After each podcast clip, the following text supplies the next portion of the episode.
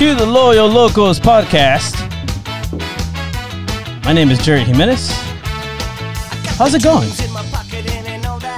May the Going fourth good, be with man. you. I'm good. It's the fourth. Thought you were a little s- short for a stormtrooper anyway. But I am. I should take this off. Damn, fighting words already. Like like literally 30 seconds in. Ah. What's up with that? That would I make don't him a Jedi, though. Hey Jerry's Steve, my what's, Jedi. what's the name of this song, real quick? Uh, My Town by Bucko Nine, Jerry. That's right. It's my Yeah, town, One of not yours. Okay, wait, This is my town, not yours. What? Oh, is it? No, I'm just kidding. I don't know what I'm talking about. Our town. What's up, everybody? Welcome into the Loyal Locals podcast. I'm back, Jerry Jimenez here with Steven Drew, of course. Uh, st- it's, it's May 4th, so uh, we had a little fun there in the intro. It is. It's May May 4th. oh, I was just wearing this T-shirt. Just randomly? Yeah. See, and you guys are all you guys are all got up in the Star Wars stuff, and I'm just here amongst the stars. Okay, He's Dad. in the Uh, went through hyperspace over there. the, so there's a lot of things that happen. We're going to be talking about. It's this episode 34? Episode 34. The Super Pod was not 33. There was a 33 Super Pod, and this one's 34. Got it. Uh, if you would go back and look at the website, you would know, Steve. But that's okay. Uh, happy May 4th to everybody. We're going to be talking about, uh, I don't know, some game that happened. We have some other stuff that we'll be diving into, of course. Uh, how's everybody doing? Welcome, everybody that's joining us right now on YouTube. Obviously, uh, please send us comments, questions, reactions, whatever. Uh, but here we are. It's kind of a weird intro to this podcast and a sad one. So that's why we made it fun a little bit, right? yeah. Um, We'll make the content as fun as possible, even if it's We're sugarcoating some medicine. we're gonna try. I'm gonna like giggle about a lot of things that are just, just like just Assisted by beer tonight. Assisted Oh, oh, oh! We should probably mention that. So I've been drinking since Friday. Consistently. Still drinking our stars over here. Two balls and a mic. That's right. Uh, I'm having a flama flama roja today by our friends at uh, Three Punk. Also, Yeah. how cool is my shirt? Check this out. For those of you that are listening in audio, sorry, you're gonna have to go and look at it, but it's a S- Stevo de Mayo. Actually, hold on. Hold on, where's? Steve from Three Punks. Yeah, Steve. Oh my Steve God. Garcia from Three Punks. On Jerry's shirt, and he's got stickers. Oh, it's fantastic. So good. Isn't that good? So good. That's fantastic. Shout, shout Cinco de Miles. Yeah, shout out to Steve. tomorrow. Steve-O. Look at that hat. The mayor of Chula Vista. The mayor of Tulum? That's right. Yeah. So as well be. self-proclaimed. Uh, so here we are. What are we going to be talking about today? Uh, our beers first. So I'm drinking Flama Roja. What are you having, Drew? Oh, I'm having a Modern Times. It's a dungeon map, um, which is kind of how it feels breaking down this game. Nice. Uh, just different chambers of torture. So, um, yeah, it's a West Coast IPA. It's got about 60 IBUs and uh, 1.012 uh, final gravity. So, I, I love that Modern Times adds this information that's just like I know. super nerdy. Uh, it's like reading the back of a baseball card. I love it. IBUs. Uh, Yeah, it, pi- it pitched. Uh, it's got a, t- a 2.3 IRA or ERA this Is- season too. So pretty good. Steve, what are you having? Uh, I'm having a Parallel Patterns by Burgeon Beer Company. It is a collaboration with McIlhenney Brewing, and welcome them back to the scene. Um, for anybody who doesn't know, they were the original owners and brewers of Alpine Brewing, and then when Alpine Brewing sold to Green Flash, they kind of did them wrong. Um, so now the McIlhenney brothers are back on the scene, brewing some incredible beer. Uh, this is one of the, I'd say, the best beers I've had in the past couple years. It's in a it's a West Coast IPA, but it's it's uh it, it's incredible. Their IPAs, their reds, incredible. are some of the best reds I've ever had, and Yeah. so it's it, I'm happy that they're back and making beers because they I'm waiting for them to make another good red IPA that would just destroy me because uh, that I'll buy all the cases of because they make that I, I'm all in all the chips. Nice. Good guys. Just uh, before we get started, Steve, there's a little bit of uh, a little bit of an echo on your end. I Oh think. no. slightly, but we should be all right. Uh, oh, hey, welcome in. Sean Kelly is here. He said, "I'm tuning in specifically to see if you guys can uh, come up with a positive spin on Friday's result. I think I can only come up with one positive statistic all night. If anyone can guess what it is." Uh, Talk about Star Wars. Yeah, that's why we started with Star Wars first. Let's let's get, Yeah. let's talk about fun stuff first. Uh, Beer, Star Wars. What? Already throwing some stats out here. Um, yeah, so we're gonna jump into this. Obviously, uh, you know, we're back, right? The the team is back, I should say. Uh, it wasn't the Yeah. greatest result, and we'll talk about it, of course. But uh, we're back, and that in itself is a positive. So Yeah, very excited to be back. And then we have another game coming up, so we'll be able to talk about that game coming up as well. Uh, pretty excited. Uh, and then also, and so this is going to be kind of a long one because we do have a uh, a quick interview. Quick is about twenty minutes. An interview that I did with uh, with John over at USL Tactics, and he kind of breaks down uh, the statistics side of what happened with San Diego Loyal and and a couple of other things that are going to be cool. So, what do you guys say we just jump into it? Well, let's just Do it. let's just do it. So we played Phoenix Rising going into this match. Rising not doing good in their preseason. We were doing pretty good near the end of it. Obviously, didn't start out the preseason all that great, but ended it pretty well. And going into this game, I mean, there's only really one way to put it. It was a total ass kicking. It was, we got our butts handed to us. Uh, And it wasn't just the scoreline, it was the way that we played. If you didn't know, the game ended in 4 1. All right. Uh, and it just was not the greatest to watch as a San Diego Loyal fan. Uh, especially after seven months off, right? So we we haven't seen a game in in seven months, and we come back and we heard heard about games almost like a dispatch pigeon from the war front in uh, the 1800s, and uh, that was pretty much all the news we got up till now. And so it felt like okay, we had a positive kind of mental vision of our club going into this, and it just got rocked uh, completely uh, to to sleep. Um, within about 30 to 40 minutes uh, opening the game you could tell something was off. And then they hadn't scored until about what 30 minutes in. So um 40 minutes in i guess actually. So it, it wasn't apparent right away with the score line but it, it felt right away like we were Yeah. chasing the ball and, and Yep, you could tell say- about 10 minutes in steve you you actually got to go man that's I did. I did, and we'll talk cool. about that. I think we'll talk about that a little bit later, but we'll focus on the match right now.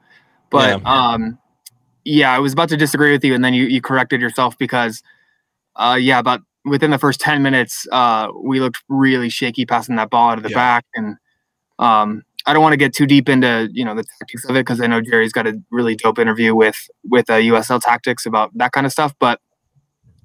Yeah, it wasn't good uh, wasn't good. Jerry, you said it really well in, a, in one of our texts, and you said, you know, is this what the club was hiding from us in preseason?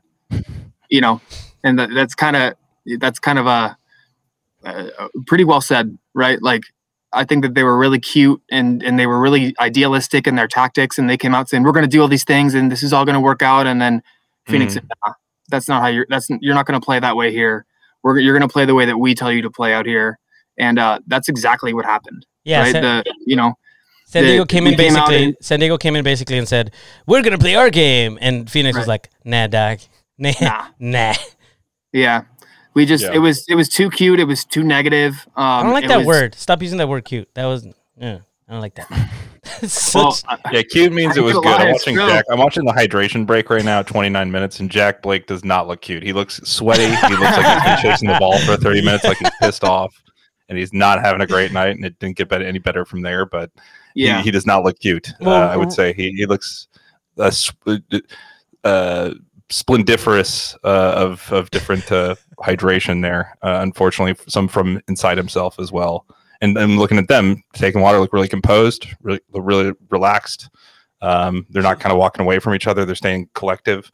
Um, so it's just the body language, right? You could tell. Blake, Blake apparently Blake were- looks like Luke Skywalker uh, being trained by Yoda is what he's trying to say. Yes, exactly. So okay, so real quick, four one scoreline. The John, seagulls. Jon Bakero comes in. The Jon Bakero comes in, scores in the 39th. Uh, Santi Moar, I hate that guy. Uh, 55 in the 55th minute. Sorry, not 55. In the 55th minute, and then uh, obviously Quinn in the 67th, and then Kevin Lambert in the 80th. Our only goal, lone goal, comes from Ben Spencer. That is my Yeah. positive of the game. What a nice goal. Uh, he he gets was, a gold star. he does get a gold star.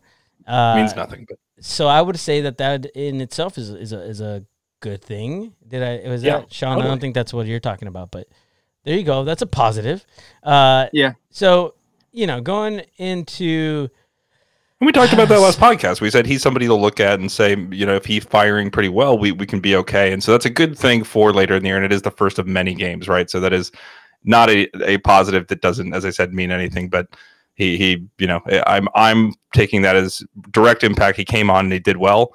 It's just difficult to see we can generate anything else, which is very frustrating off, off the back of that, where it's, you know, he was still on the, the pitch for another 30 minutes and we didn't get anything. So yeah, um, you know, Yeah. it's, it's tough. Yeah, I mean, my kind of overarching takeaway, uh, not to dive in too deep, is um, I just think the system failed. You know, Yeah. when when you Oh, when yeah. you when you see the basically the entire team struggling for for all 90 minutes, and you don't really see a whole lot connecting together. Right, defense was lobbing balls forward. And they didn't have a whole lot of support from midfield, and then once the midfield got the ball, they seemed to be passing backwards a lot. They didn't have a whole lot of connection to the front. Um, it's kind of a systemic, you know, something's wrong, something isn't working. Um, you know, there weren't periods of play where Loyal really dominated. There weren't really periods of play where you know things strung well together. Um, obviously the goal and, and that was nice, you know, Guido to Jack Blake, and then Jack Blake turned and had a really nice touch to Ben Spencer, uh, who slotted it home. Sure, that was a nice moment, but um, it's not like there were a lot of those, right? That was our only shot on goal all game, and it went in yeah. you know um, and we had three shots total like it's just a system thing to me. And and and jerry you, you know you're giving me me shit for saying the word cute but it, it's they're trying too much you know? Phoenix played a really simple style of soccer. You know you press you counter press and you attack their weaknesses.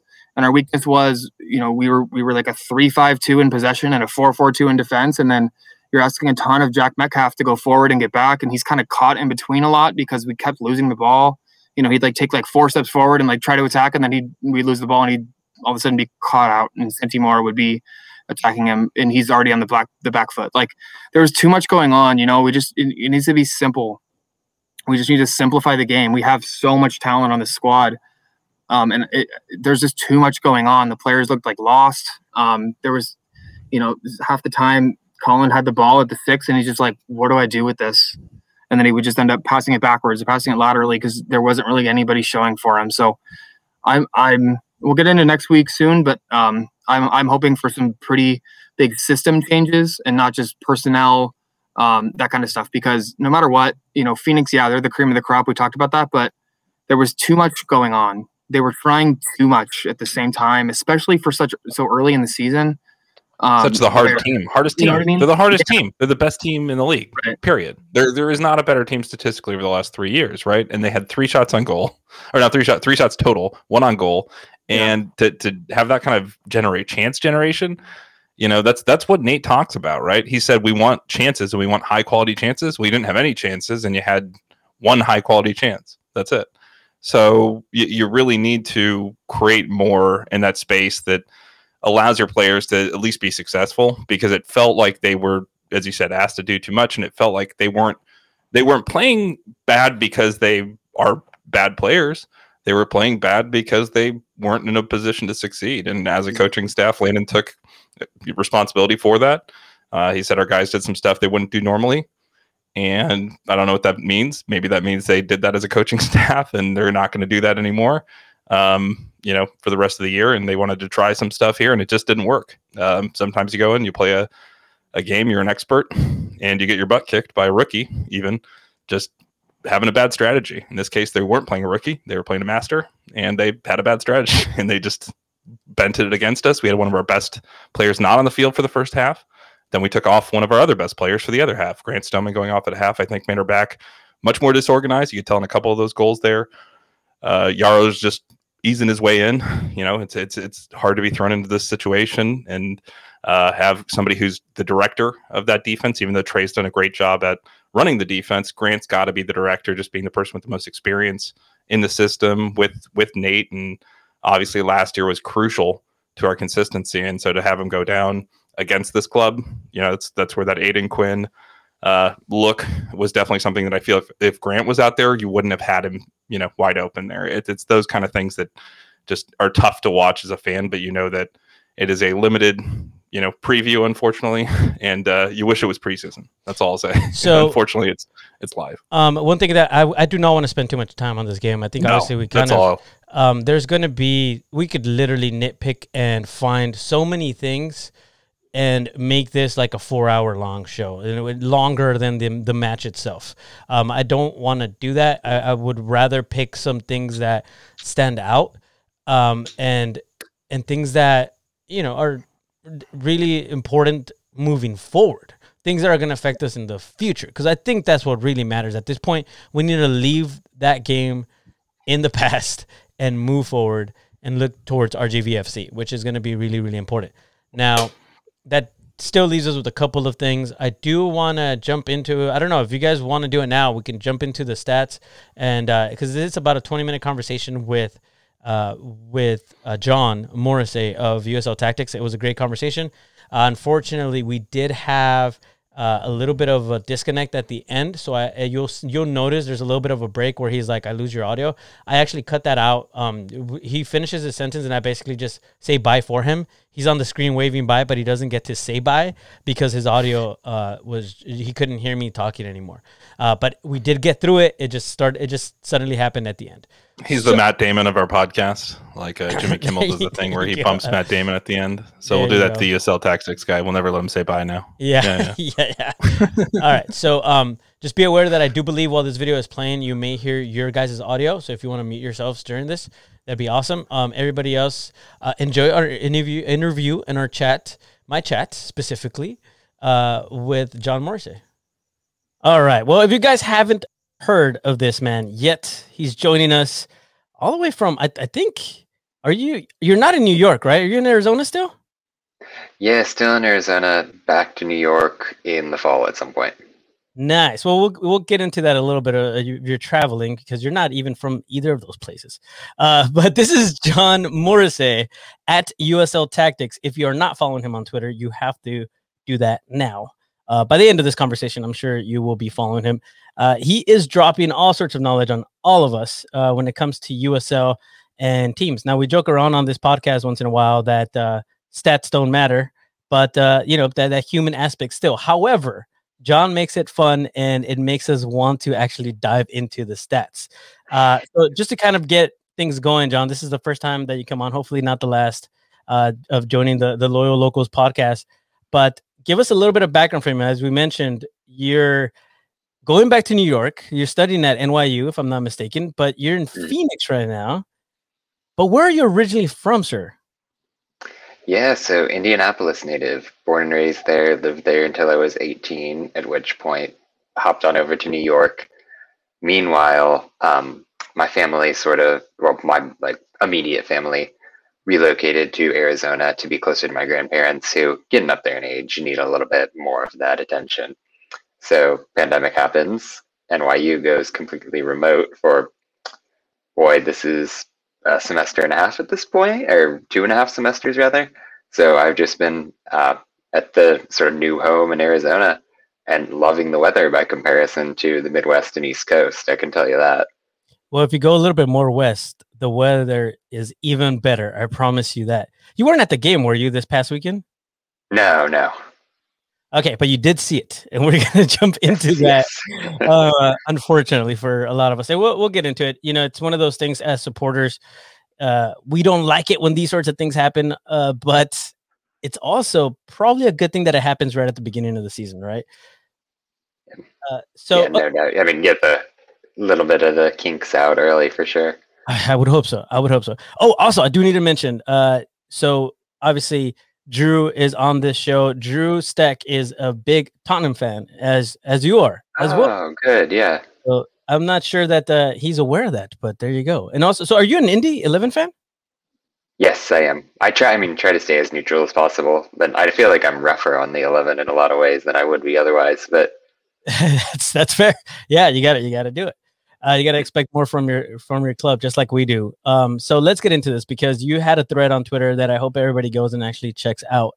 Uh, and actually, I might have some of your graphics too that you posted up if I can help you out with those um, as we go through. But kind of break it down to how you felt because you mentioned that last season's San Diego Loyal had one of the best defense, and this first game, not quite right. Yeah. So if you think about the performances that San Diego was putting in at the end of last season, it was a lot of that three-five-two system where you've got the three center backs, you've got the two wing backs who were mostly uh, Hackworth, Hackworth and Metcalf, sort of bombing up and down the flanks, but then joining back when the team was under pressure, and the system worked really well. Kempin was fantastic in goal. I mean, the center backs were as good as anybody in the league. You got some good shielding from the midfield End result is that San Diego has one of the top two or three defenses in all of USL by goals allowed, and they do really well by the shots against per defensive action metric, which basically means that opponents are not getting that many shots compared to the amount of clearances, blocks. You're preventing those dangerous activities. You fast forward to this Phoenix match the other night, and not so much the organization that you had in that system is pretty much uh, gone missing by comparison, even though it's really that same sort of setup. But yeah, that was really the case that I saw. You think that, and, and we have this graphic too that you threw up there. Um, actually, would you mind kind of for those of us that may not be too familiar, we just see like, you know, shapes. Uh, mm. kind of how do we how do we read this? Yeah, so um, take that goals allowed metric on the right. I've reversed the scale because obviously, if you had a large line for goals allowed, that would not be great. So that denotes that um, this San Diego team in 2020 did not allow very many goals. And it is just a couple ticks away from the fullest end of that, showing that they're in the maybe 90, 90 something percentile for goals allowed which in a 30 team league means you're basically top three. And I mean, ditto for the shots against. Um, the passes allowed per defensive action at the very bottom shows how uh, aggressively a team is pressing high up the pitch. So this is a San Diego team. If you think about the end of last season with Rubio Rubin, Alejandro Guido, that they let those guys do their thing creatively, and they relied on the defense to anchor itself in the back they don't need their forwards to be pressing all that hard because they're so confident in their ability to stay organized and get the job done. Okay. And one of the things I noticed from that graphic too is the uh, long passes were I don't think we've we're the greatest at that, right? I mean, in comparison to probably the rest of the league, it just feels like that's continuing on into the season as well, especially in this match. Uh, we saw it a lot from Phoenix. They're super comfortable up in the air, and we just could not, for the life of us, get the ball out of our out of our area for whatever reason. Right, um, right. It was it was tough to watch, but you're saying about you know the the three five two. Um, I think we noticed going into it that uh, that's this is how they plan on playing. Like this just mm-hmm. gonna be it. Uh, and with the new additions, it's a little bit uh, sketchy, I guess. Uh, I think you mentioned Metcalf. Uh, you know, and then eh, obviously we didn't get to see a lot of Greenspan, but I think that he would have worked out great too in that center position. Um, now having a chance to hear about like Ben Benkazili, who I think is one of the players that we're looking out for a lot in defense, he also same thing was just not uh, up to par in this game. Do you do you take that maybe from a statistics side? Was that more because San Diego just came unprepared, or was it because Phoenix is just that good? I think it's a little bit of both if you think about these players, it's guys who have really proven themselves at the USL level. I mean, the main issue for me was on that right wing, where you had this fluid situation where in defense it was that back three that I'm talking, or rather, it was a sort of played like a back four almost, with um, Metcalf dropping into the back line. But then in possession, he would jump forward into the midfield line. And so what that did was sort of isolate the center back on the right side, who was Josh Yaro, who was basically just announced a week or so ago. No. Yeah. Well, and, he was I announced. Mean, I'm sure he was trialist and all that, but yeah. um, he didn't look like he was all that comfortable in the system. And so, in these attack to defense transitions, where I mean, you made mention of Phoenix with these long balls, right? They're a team that can come at you like that and they'll uh, counterattack at pace. So when you have the right flank of your defense that isn't comfortable with one another, but needs to pull off a pretty complicated tactical setup, it leaves you open gaps. And Santi Moar for uh, Phoenix really took advantage in that context. So this where I think that's where this comes in, right? Yes, exactly. So just to talk on that a little bit, you've got Yaro number 14 there. And in so this map shows where players tended to get their touches when San Diego had the ball. You can pretty clearly see the shape, the three five two in terms of the lines. Mm-hmm. But then when they would turn it over, Yaro would slide a little bit more centrally. Number four Metcalf would slide back to the right back spot, and then you'd have to send a central midfielder over to cover out wide. And that's where the issue is.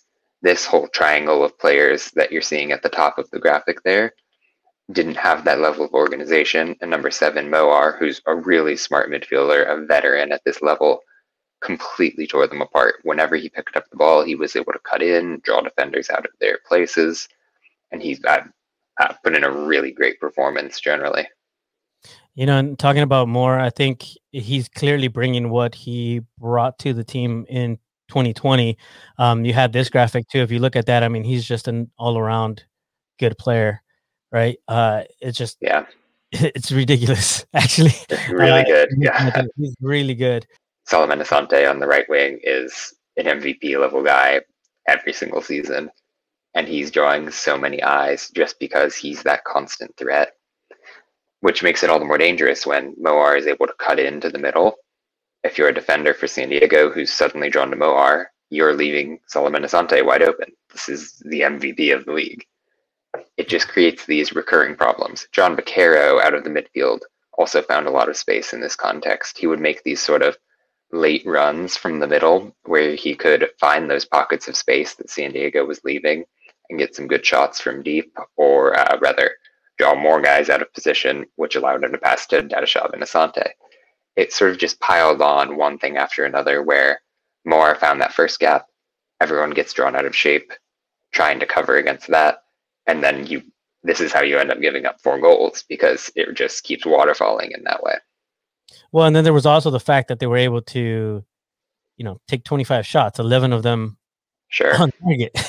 so that, right. that, how much space are we giving them to be able to do this sort of thing? And I mean, it's it's us giving them space plus them being able to create space. They just have the players that are able to find those those open spaces and just completely take advantage of those situations, right? Um, you uh, i mean obviously you i think at the beginning of this uh the season you have you have you still have san diego i would hope a, a little bit higher up in the uh division uh with mm-hmm. phoenix rising sacramento republic obviously on top uh sac also i mean putting up a fight against galaxy too you know coming to the end of that match but san diego loyal you placed them third in the pacific division do you do you think that obviously after first one one game after the first match should we be worrying, or is this something that is just you know it's it's a learning curve for these new players, or how are you feeling about them now, having put them in third place on on your uh, you know in your uh, divisions here? Yeah, yeah. So I put together the preview. I think you're referencing. Yeah. Um, for me, it was a pretty clear top three as well. I think this is a San Diego side that's definitively better than what you're getting out of Orange County. But to a certain extent with this matchup, Phoenix is just going to Phoenix. This is consistently year yeah. in and year out, basically the best team in the entire division. So, yes, you're frustrated with the fact that you've lost four to one and really been dominated in the process. But the fact that the errors and the miscommunications are so glaring right away, and you know what you need to solve, you know where you need to work, is promising in a way and the fact that the players who are making these mistakes have such a track record of being genuinely good at the USL level. I mean, Yaro is a guy with MLS experience. If you think about uh, Van Kaiziev and Zele, I can never pronounce the name correctly. Um, he's been fantastic for Pittsburgh for years, like all USL level for me. So if those are the guys that are making these errors, you think that they're going to be able to solve them.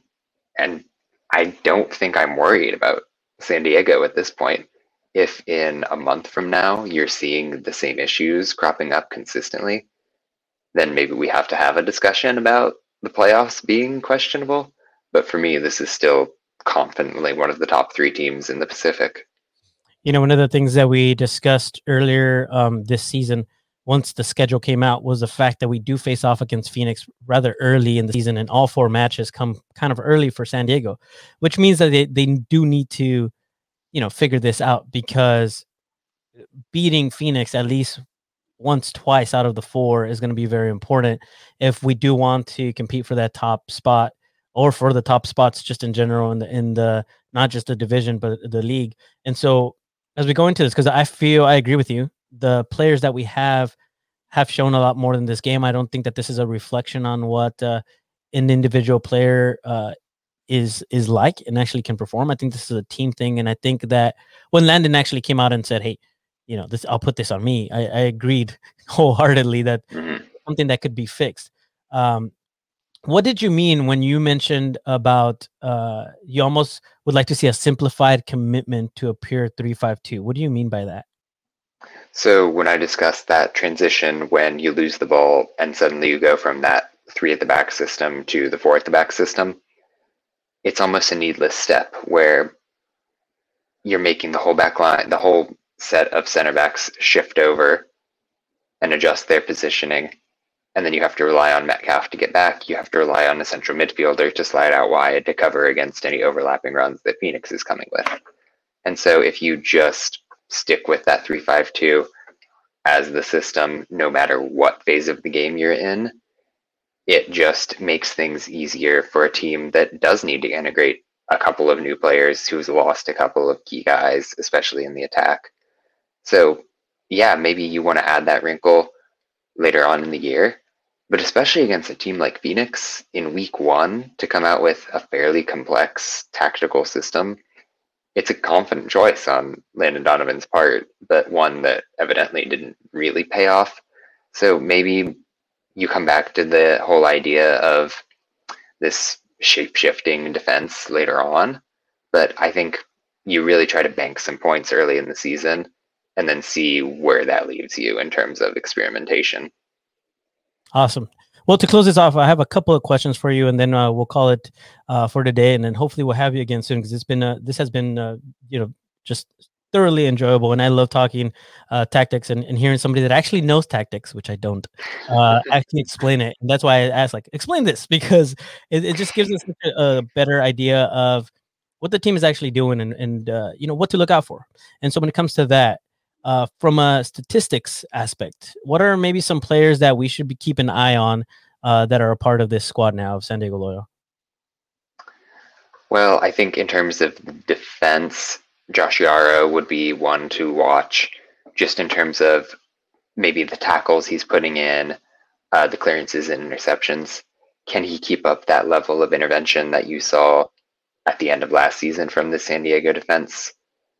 Um, by the same token, I think in the central midfield, you want to see what Charlie Adams is doing in terms of his passing.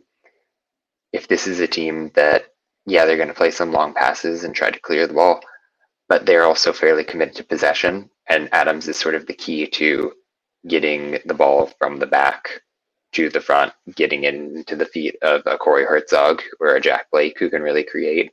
So looking at those passing numbers, looking at the forward passing percentage, how often is he moving the ball forward, or is he forced to just sort of cycle it at the back and not go anywhere with it?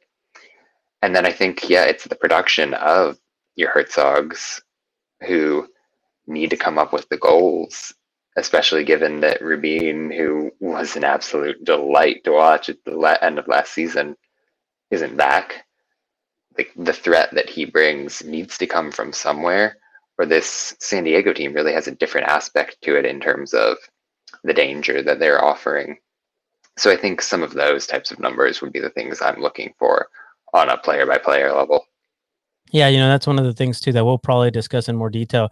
The fact that we would just, you know, we have such uh, good players in the midfield that should be able to get the ball over to our forwards uh, for headers, Corey Hertzog, or just to be in the right place, like Nicky Jackson, who's just the ball was not there for them where it needed to be, and uh, so I absolutely agree with that. Not just not just Charlie, but also Alejandro Guido. Uh, just Definitely. something to look out for. So okay, one more, last one, because I know that there is some uh, you know, some people that are listening to us that maybe want to get a little bit more into USL. Maybe San Diego Loyal is the first team that they've watched, and if you have ESPN Plus, uh, you you know what I'm talking about, and if you don't, you need to go and and sign up for this because you get to watch other teams. So I would ask of you, John, what are maybe your teams to watch? Maybe one team to watch from each division uh, that is not San Diego Loyal. So we'll make it four different ones, uh, and and and then kind of like who you think would be exciting to watch, right? Uh, maybe starting with the central central division, and then you can take it from there. Uh, one team from each division would be would be awesome. Yeah, I mean, in terms of starting from the central, I think Louisville would be an interesting one to watch just because you know year in and year out they bring that level of technical organization no matter who the manager is. And in terms of a player within that system, I think Cameron Lancaster as the striker, just because he is a really good presser, so he gives you that defensive contribution. But at the same time, he's really a poacher of a striker where he'll pop up in the box as needed and give you so much. He's just the prototypical forward at this level. Uh, moving over to the Eastern, or rather the Atlantic Division, I think Pittsburgh is always a fun team to watch. And I think from the San Diego perspective, they might be fascinating just because they're another team who is married to that three at the back sort of setup. And for them, Kenardo Forbes has to be the guy. I think he's the all time USL assist leader, if I'm not mistaken. But he really tends to play deeper in the midfield nowadays, sort of pulling the strings, blasting these long passes to the fullbacks who bomb forward for this Pittsburgh side. If you're looking for the system that Donovan wants to play, really fully actualized, I mean, Pittsburgh is the consummate example. Um, sliding over to the Western Conference and that Mountain Division, El Paso Locomotive have a place in my heart just because of um, some of the NASL guys that they've got in that system coming from the indie fandom. And I think particularly just to give some positional variance, I would watch for uh, Yuma, Mechack Jérôme, the players who slide into that center back position, because El Paso stylistically is a team that wants to keep the ball on the ground with short passing, that wants to possess the ball to death and not give you a chance to ever have it. And those players, even as defenders and defensive midfielders, are so technically capable that from the fan perspective, you get the joy of watching a really good uh, player pass the ball, but you also have this respect for a pretty unique system within the league that takes a lot of talent and a lot of discipline.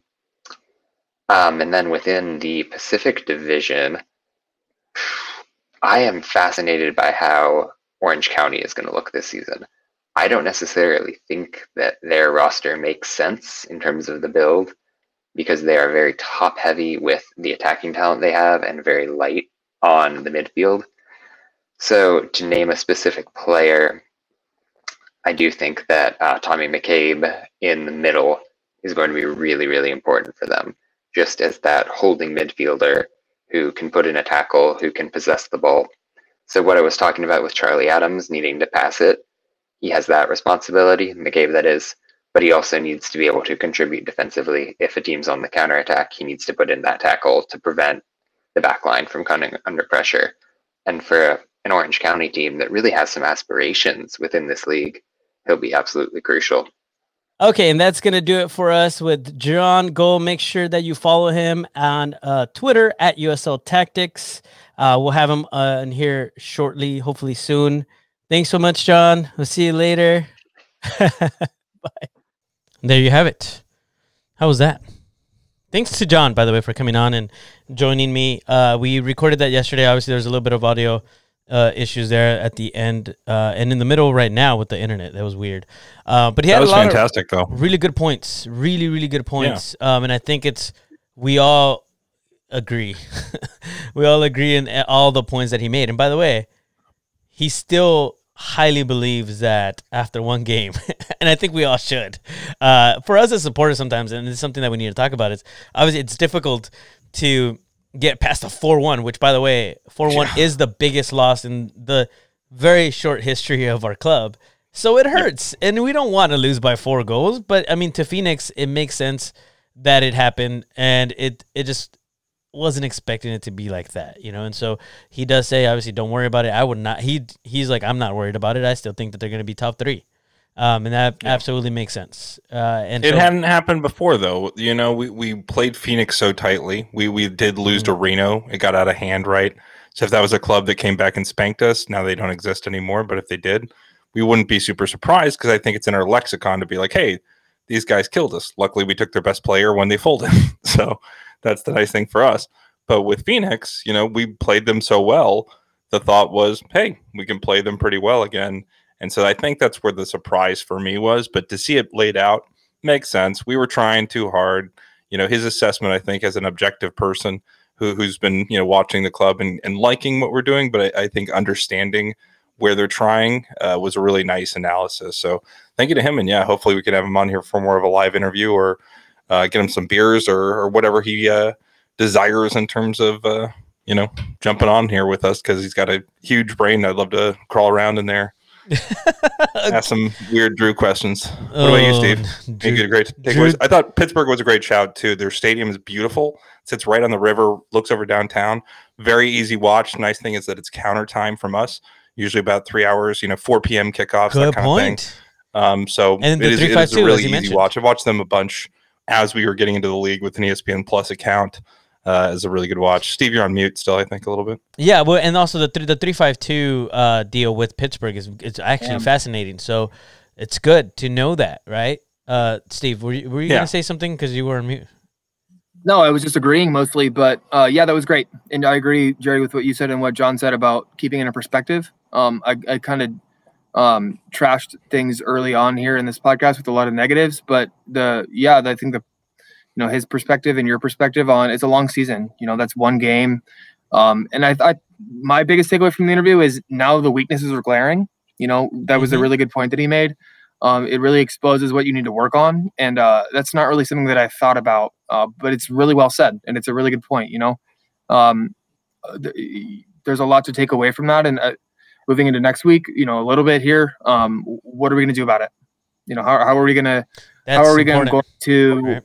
What are we going to correct? Are we going to see personnel changes? Are we going to system change? Are we, are we going to simplify things? Are we going to do it the same and just try to push through for a couple weeks and see if some real game action can click things in? Because there's some there's a lot to be said about you know it's a long season and if you get this right and it works really well for the rest of the season, it's worth the struggle early on. But Totally. you have to trade you have to trade that off with you know if it's not working, if it's not working, if it's not working, if it's not working.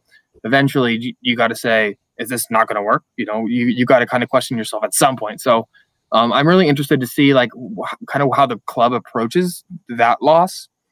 Um, Yeah. because I while I agree with a lot of what John said and Jerry, I think you did a great job with the interview hosting and and I agreed with all your points there too. Um, I have some I have a little bit more worry about how Loyal played and not just Phoenix's impact on that Yeah, because they seemed really stubborn about playing out of the back when it clearly wasn't working. Right? They seemed lost and they, They seemed had some really sloppy, and sketchy seemed- passes. and they seemed Yeah, early like- on. really bad under pressure and they couldn't turn under pressure and you know some guy was on them and they would always lose the ball and they were always you know they almost always seem late to 50-50 balls like there were some things there that you can take away that's ir- kind of irrespective of the opponent that worry me and i think how the club reacts next week is going to tell me a lot about the self-reflection and the ability of nate and landon and the rest of the coaching ta- staff to look to go in the film room and go wow, we really messed that up. Let's fix that. Or if they're going to go, no, no, no, no, we were fine. And, you know, blah, blah, blah, if, if they, if kind of what their ethos is, right? Are, they going to be stubborn or are they going to really recognize, you know, hey, we messed up a couple places. Let's fix this. Yeah. that's going to tell me a lot. Um, one of the a couple of stats that you uh, threw up here, Steve, and uh, by the way, if you guys haven't gone to the USLChampionship.com website, uh, please do. At on the games, you actually click on that, and there's everything that you could uh, need as a fan to kind of go through the game, the stats. It has heat maps on there. It has a whole bunch of really cool stuff. Uh, USLChampionship.com. You go to the website. It, it's amazing. Um, and possession was a, super wasteful. We were 61.3% over Phoenix's 38.7. Uh, it just we did not do what we needed to do there. Then aerials aerial duels won. I'm surprised that we were so close on that one. I just don't think there were that many uh, aerial duels. But then you're looking at the offsides. One thing, uh, Steve, you wrote here on the notes was we had one offside, right? What does that tell us? One. We didn't touch the back line. Like, yeah. there's come on. Like we had we ha- we already had no service into the front. You know, Sean put on this chat.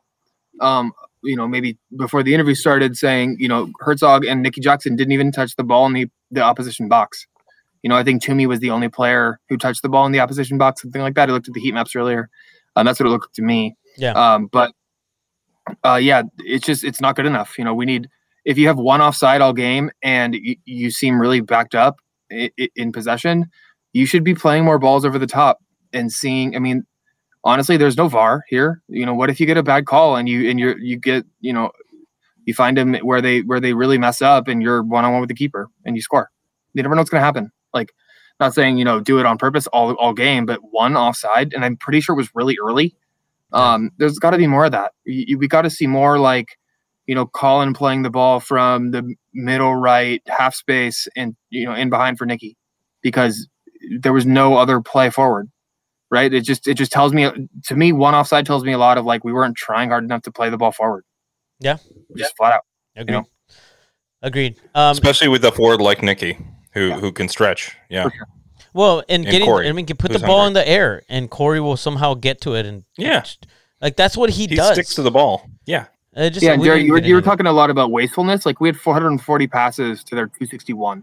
You know, that's almost it's almost 200 more Mm. passes. Oh and man, I mean, the stats on the USL Championship website don't tell us progressive passes. We need Opta for that stuff. So Sean, hook it up.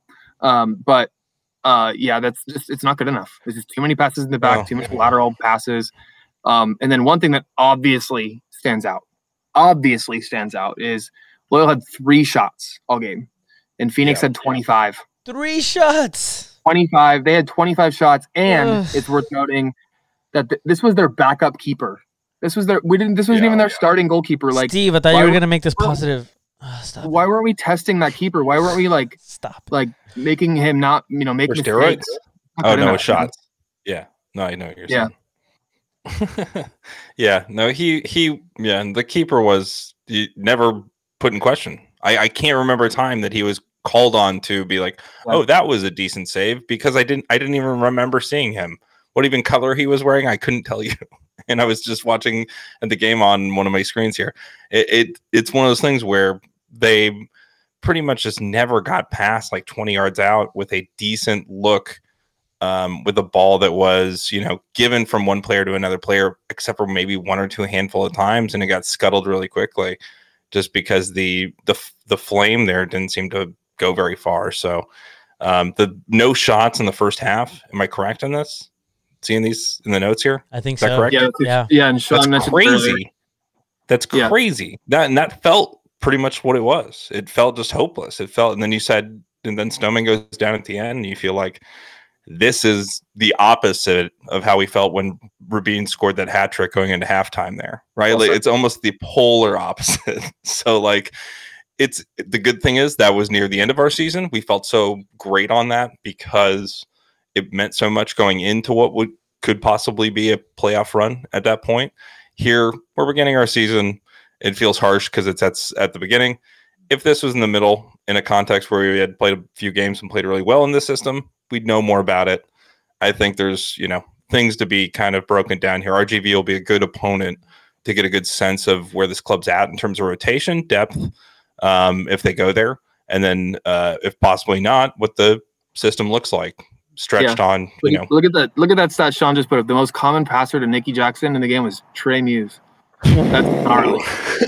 That's gnarly. That's like gnar- that's a gnarly stat. Um, but yeah, I mean, I Yeah. think we've Jerry, you mentioned it a long time ago. We could dwell on this game for four hours, but the kind of like key takeaways and one things we we haven't talked about was you know a name Sean just referenced was Trey Muse. This game could have been a bloodbath. They had 11 shots on goal. Um, he, he, you know, there was obviously four let in. Um, two of the, the first two goals they scored were actually were actually stopped, and then they were they were rebound goals. I'm trying to get him to do that, by the way, Um, Jeff. but they keep going. this dude. is ther- This is therapy, I Jeff. but I want to I want to I want to talk about Trey because I think he had a he, he had a good game despite the four goals in most goals ever you know ever by a loyal keeper. Um, I think he had a good game. I, I think that there was a lot for him to be proud about. As much as I may seem like I'm a Ben Spencer hater, I'm not, and I just want to make sure that I, I say that before I say this. Uh, Trey Muse was definitely my man of the match. I don't think it was Ben Spencer. It was Trey Muse. 100%. Regardless of the four goals going past him, uh, I don't think that he could have done a better job uh, because he had no help. There was no, No, one felt- there to help him.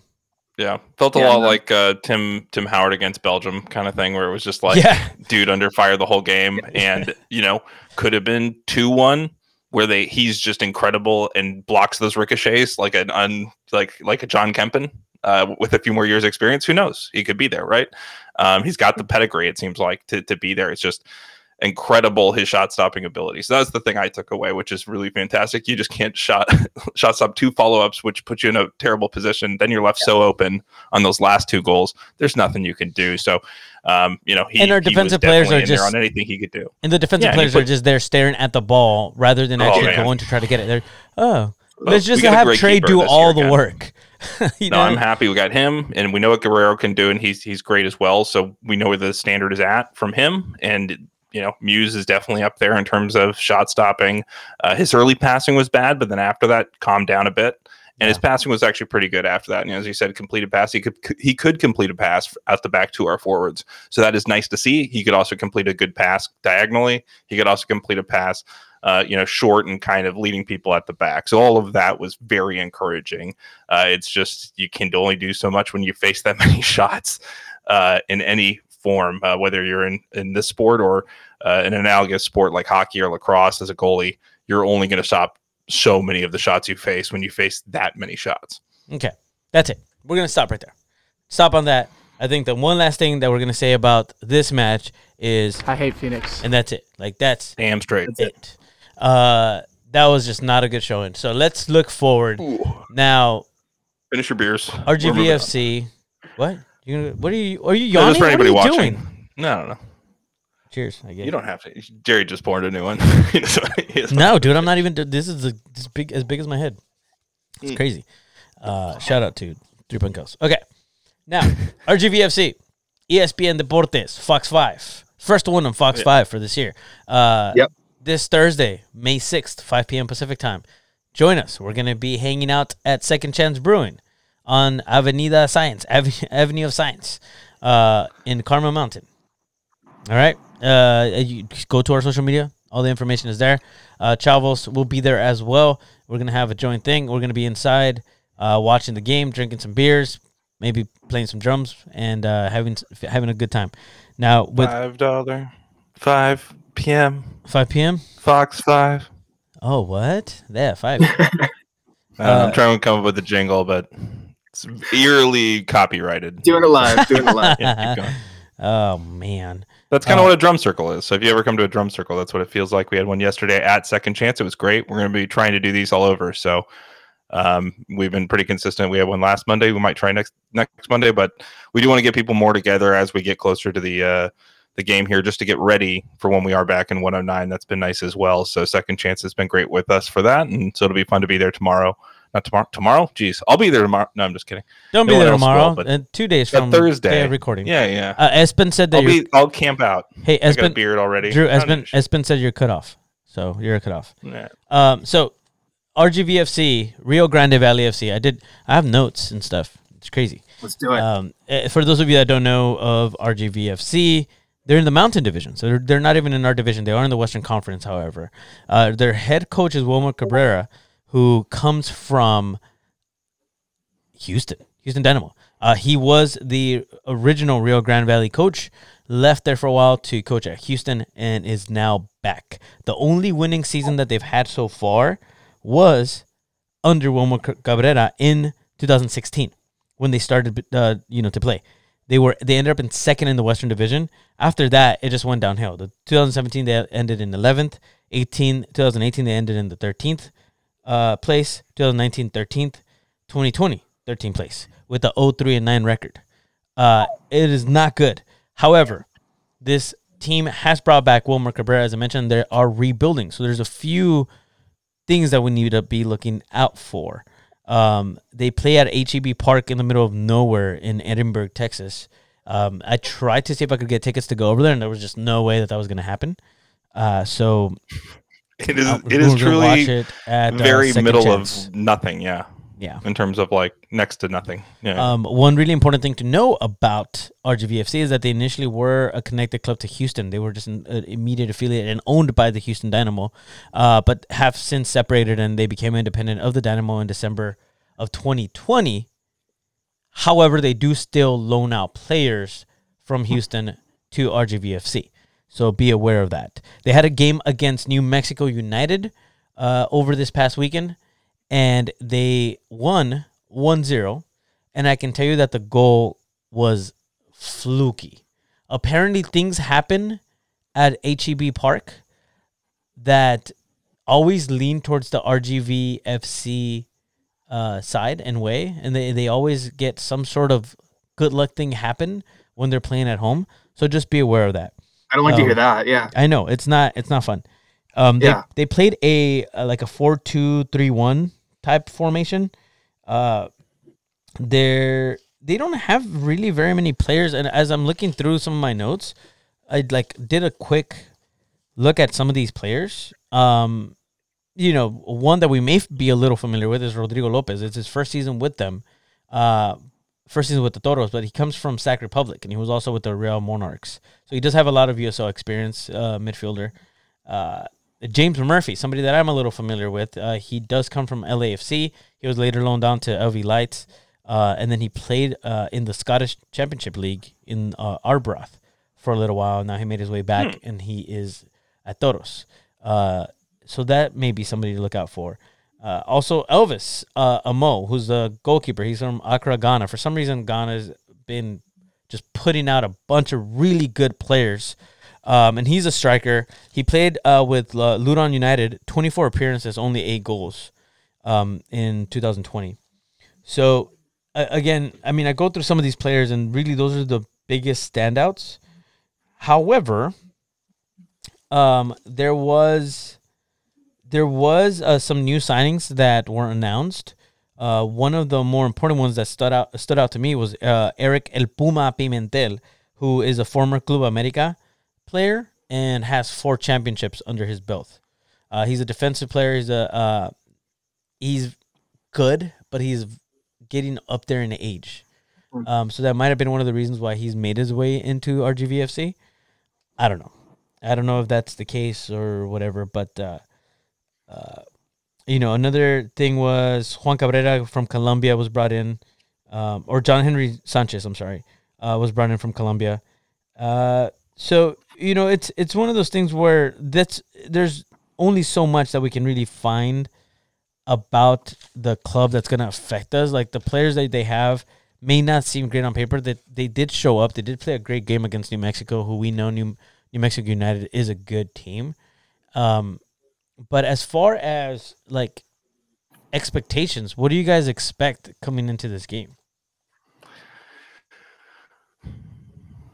I, Yeah. I think I'll- yeah, I, Exactly. I was. I thought Drew was going to talk. I. I think I, I'm expecting. Uh, I mean, it's easy to say I'm expecting better, but I. I'm expecting cleaner soccer. That's that's to say the least. Um, you know, I, I'd love to see some stats on how many useless giveaways we had last game, and and then how many. Uh, like what we. That's something that we can easily clean up. Should be easily uh, fixable. So that's one thing that I definitely am looking forward to, um, and maybe a little bit cleaner um, under pressure as well. Uh, that was one of the concerning signs I just mentioned. Um, they seem to be really frazzled under pressure. Um, that's not usually fixable in one game, but uh, perhaps the the first game jitters got to them. So maybe this next one won't won't have that same kind of pressure, and we- we'll be a little bit better um, with a guy on our backs. Yeah. Um, one of the, the so just to go through some of my notes real quick as I'm watching the game, um, and Sean is uh, throwing some really good stats out there. 41 year old veteran stuff in the uh. Vicente Sanchez. Yeah, he he so he came off the the bench um, and he was brought in for Cerritos at one point in the match, um, and he did impress. He was definitely a good uh, player. Uh, 31 caps and five goals for Uruguay. Scored 84, uh, 85 goals for Toluca and Liga MX. Um, and he was with uh, Club America and, and uh, Schalke at some point as well. Um, so yeah, there is a few good players. Grant Robinson, he said, started for Las Vegas, and Adrian Vera played for LA Galaxy too. Um, but going to kind of their style of play, uh, they had a good press early on. They were uh, catching New Mexico out of position quite a bit. Um, they had good. They have really good ball recovery, um, and they're great at fun, finding open spaces. And and we know, uh, uh, we're we, we gave a lot of open spaces, so we just can't give them any room. Uh, there's great crosses in defense, and we'll need to do a, a much better job of aerial work uh, on this match if we want to win this one. Uh, they did end up with a 50-50 possession with New Mexico United. Um, they're also very very chippy. Like they will foul you. Yep. Um, so that is another thing uh, because they do have a younger squad, and then they have the older veterans kind of come in and fill in some spots later in the match. Um, and the veterans that they have are just solid, solid players. Uh, Espen said, uh, "Watch the ages age, ages comments," but uh, it's. It, I mean, it has to be talked about. They have a 41 year old coming off the bench, and he's still running around these kids like it was nothing. So, Yeah, it's awesome to see. yeah. Love it. But yeah, it's it reminds me a lot of Los Dos a little bit um, in terms of the chippiness. They like to play a high back line a little bit um, or catch you out uh, and and Yeah. and get that. So we might see a few more offsides this game just because that's the style they play. But that's part of they'll foul you too. They don't want you to get possession in their half. Essentially, Yeah. that's just they just try and muck up the game, keep it you know in front of them, uh, and and it'll be interesting. It's very uh, different climate than we're used to here. It's very muggy. Uh, it's very different in the Rio Grande Valley. People usually avoid it, generally, not in the bad sense, but um, even if you live in San Antonio, my brother worked there for years and in Austin and called on sales uh, in the Rio Grande Valley and told me he would um, typically have to make a day or so. It's just a, it's it's physically adverse to getting there, as Jerry uh, explained. So it is just a very interesting thing that messes with your mind, as as I think people have said in terms of going there, weird stuff happens. I think players just are in a weird mental space, just getting there physically. Um, and so we we're hoping our guys having such a great gel and maybe having a rough time last week. RGV got the win. Um, so for them, right, they got the win last week, correct? Yeah, yeah. One One zero. zero. Yeah, yeah. So you know, maybe they're sitting back in their laurels a little bit, feeling pretty high about themselves. Hey, we got to win against a quality club, and we can come in and get those three points. I That's hope what I'm not. hoping for. Yeah, I'm shaking my head because I'm like, I hope, not. I hope not. I want to watch a good game, and I also want to make sure that, uh, you know, the way that we rebound is going to tell a lot, and it has to be against a good team. Exactly. It has to be. No, and, yeah, team. I want them to press. Another us. thing I'm looking another thing I'm looking for is some a, a lot better organization and defense. We need to be Yeah. way way way better Mhm. uh, organized from the back line on. Um, and uh, something I was watching the game with Darren and Jordan, and I think I, I'll still say a few words on being at the game, but the, um, I was watching the game with them, and something that they mentioned was how Kempin was organizing the back line, and I thought that was a really good point that uh, Darren made uh, when I was just watching the game with them. Was was you know yeah it's a, it's a new back line, but there was something about how Kempin could kind of have that presence, that veteran presence with that raw goalkeeping ability to organize that back line. And while Trey has that, you know, raw goalkeeping ability, he's young. You know, he doesn't Yeah. really have that that other ability to like, see everything. yeah, yeah. like hey, you go here and you go there and watch this guy and hey, shout, shout, shout to, you know, watch Why keepers get better as they get older. It's different, yeah. Yeah. So um, Mhm. there's there's something to that. And I thought that was a really good point too. But I, that, that's something else I'm going to really keep an keep be keeping an eye out for is is um how we play in defense. Yeah, especially absolutely. if Grant isn't in. Yeah, I think that'll be interesting because he's he's that surrogate now, right? He's the veteran presence on that back line that's been in the system or been around. So if he's not playing, does TV step up, or is it Trey, or is it? Uh, do they even play Carrero in this match to rotate, possibly? And they feel like he gives them strengths uh, in the heat there, um, you know, to to press it up a little bit more, or send balls a little deeper for Nicky Jackson if the if the line maybe can get caught out or things like that too. So it'll be interesting to see what the lineup is. I'm very curious to see what the coaching staff does because they took the loss. It seems like. Um, so it's going to be on them to either rotate the players or put them in a position to suc- succeed. yeah. be- honestly. So, before we before we move on and and uh, you know, obviously this is a very, very, very early time to be talking about. You know, yeah, th- should be we should we be worried? Yes, I'm fully aware. I think we're all aware that this is not uh, the time to talk about that. However, it is a long season and it, it is a bad start, and and how we rebound from that will absolutely tell a lot about the squad. So we need Yeah. to be looking out for this, uh, and uh, you know, and it, it has to be said that the injuries also that we hadn't heard about, right? Guido finally, Yeah. finally, officially was said. You know, Guido has been hurt, and now knock, yeah. with um with Stoney, uh, we'll see. You know how he's doing. We haven't Yeah. heard anything official yet. Uh, we don't know how he's doing right, as of right now. So we can only hope look for the best and, and see what happens. There is going to be some shifts. There has to be some changes in this starting 11. Uh, and if there isn't, then that means they had a very good conversation and something changed. So we'll Yeah. see. We'll see how that goes. I mean, even if it's just the change for for Stoneman, um, I, I think that we should be in a good spot to beat RGVFC if the team that we know should be on the field shows up. So Yeah, uh, I agree. And the, we'll the last point I'll make on the match, uh, besides being there, was um, I commend Landon for coming out and doing the interview that he he gave. Um, he owned it. There were no excuses. He just said, you know what, it was it's my job to make sure the players were should be ready to play, and they weren't. And I own that, and that's my that's my responsibility, and I have no excuses.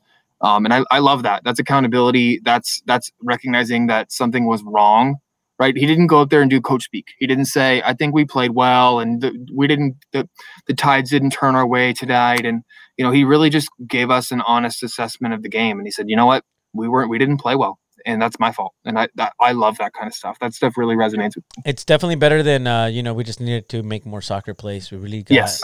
you know, once you know we really had the midfield where the ball just, which just wasn't mo- moving forward, and then the ball just wasn't hitting the back of the net. Unfortunately, our our forwards, obviously, as you saw, you know, there was a lot of movement, uh, and then the defense. Did you guys see that? I posted that. It was so Yeah, perfect. That's Gary, how you should be a coach, man. You should be a coach. Get that down. It almost it almost sounds like I know what I'm talking about. Right, don't. right. Uh, but yeah, absolutely. I, I think you know. Can we move on? Are you guys cool with that? Can we just kind of Yeah. get into some local stuff uh, and look forward to RGVFC? I think it's going to be an exciting match. We do have uh, a team that is pretty new, also. You know, but they showed up. They scored a goal, and I should say the, the so the goal scored by uh, Amo or Amo. I don't know how you say it. A M O H uh, it, basically he took a shot. It bounced off of the defender's leg, and the goalkeeper was caught out of out of place, and it just went over his head and into the back of the net. Like it was one of those fluky goals, and it, to me, it's fluky. Uh, people were saying it was like such a great goal, but there's no way he meant to do that. Like there's absolutely no way he meant to do that. So I don't know. It is what it is. We'll see what ends up happening with uh, San Diego Loyal. Again, Thursday, May 6th, 5 p.m. Pacific time, ESPN Deportes, Fox 5. Now, for the locals, we have watch party. We're going to be at Second Chance. Uh, Right. Please join us. I probably should have put the image up here. I, I'm failing today. Uh, I No, you're apologize. good. It's all over the socials. Just check the socials. Um, Yeah, just check you- the socials, haven't, Check the socials. Check the. Um, if everybody who's watching this knows how to check social media, so check social media. Um, yeah, that'll be that'll be fun and exciting. Um, I saw a comment from Aspen earlier. I am back in California right now, but I am flying back to Phoenix tomorrow, so I will not be in town for this one. But I will be I will be back next week, and I will be back for the foreseeable future. So I got about one It's more week like in, one more week in the Phoenix uh, desert, and then I think I'm back home for a good long while, and I will relish that for. Uh, I, I promise you that. So um, I will not be there Thursday, it seems, but um, I will be there in spirit, and I have a little surprise uh, for you guys that will make an appearance. So you'll you'll see it there. No, we're yeah. You were late because of it, so I'm not even sure that I went. to. I was on Um, time. I just feel like no, you were late. If come on, dude, what did I tell you? You have to learn that saying. All right. Uh, know. I, just feel like I just feel like this button has been pressed too much for Steve, and I'm gonna do it one more time. Whatever. All right. no, yeah, we're definitely Jerry. we're definitely gonna miss you, man. We're definitely gonna miss you on Thursday. Yeah. Um, Yeah, we're just sad you won't be there. I hate Phoenix. But it was Um, it was fun having you at the on you know at the drum circle too. So it's Yeah. it's good to have you here, and we hope you get we get more more of this time with you Can't as we Yeah, go forward. I literally can't wait. And speaking of can't wait, um, the next thing on our list is the home opener. Uh, it seems like it is coming up real fast. Uh, 25 days away now, um, and that is going to be um, epic. So I, we mentioned a couple times that I was at that Phoenix match um, on Friday, and my God, it, it was wonderful to see the club play live. It was wonderful to be there. Don't get me wrong, but it made me miss you guys, you know, you two, and it made me miss everybody watching and listening so much more. Um, and it made me miss that March 7th match, that that day uh, when we all got our, our shining moment, right? When we all were able to go and wave flags and, and lose our voices and sing our songs. Um, it made me miss that so much. So it was an incredible experience. It was awesome to be there, but it made me miss and look forward to um, the, you know, Hold 25 on. days from now so hold on, much Steve, more. Steve, So I, I cannot wait. I literally can't wait for that to happen. repeat all of that again, please. What? Repeat all of that what you just said right now. I miss- can't wait. I can't wait to be there. Like I can't wait until we we're back at the. I can't wait. I, I literally can't wait until we're back at the stadium. Um, Sorry, I just like as you're saying that, I was like, this it needs some like stand music. In the it back. wasn't coming through. Um, no, it, it's it was it was a cool experience. I will say that their stadium is um, it's kind of in the middle of nowhere, but it's that's the dream, right? It's a modular stadium. It's it's pretty nice. Um, it, it, Without cactuses, yeah. If we could have one without cactuses, I'd be good with that. Cacti. yeah, for sure, for sure. But no, but yeah, it looks it looks fun. It looks so Yeah. fun, and I'm I think I think what I I think what you were saying is that like you were just like they were so shit at supporting.